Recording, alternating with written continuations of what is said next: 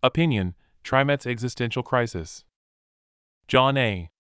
Charles Jr. believes that recent evidence suggests that it's time to reconsider the basic purpose of the agency. By John A. Charles Jr. with Cascade Policy Institute.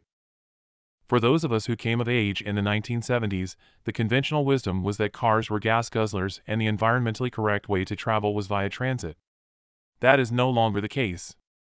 Last month, the Federal Transit Agency, FTA, released its 2022 National Transit Database.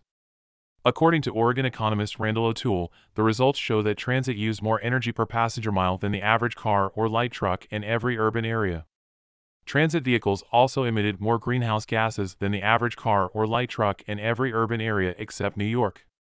Local planners seem to have missed this development.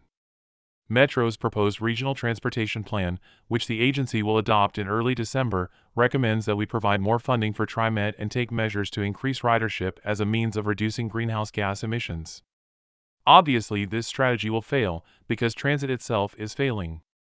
TriMet's share of all regional trips today is about 4%, which means it's irrelevant to most regional travelers. This suggests that it's time to reconsider the basic purpose of the agency.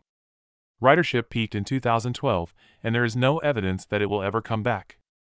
If there are few riders and transit vehicles are less efficient than cars, what is the point? John A.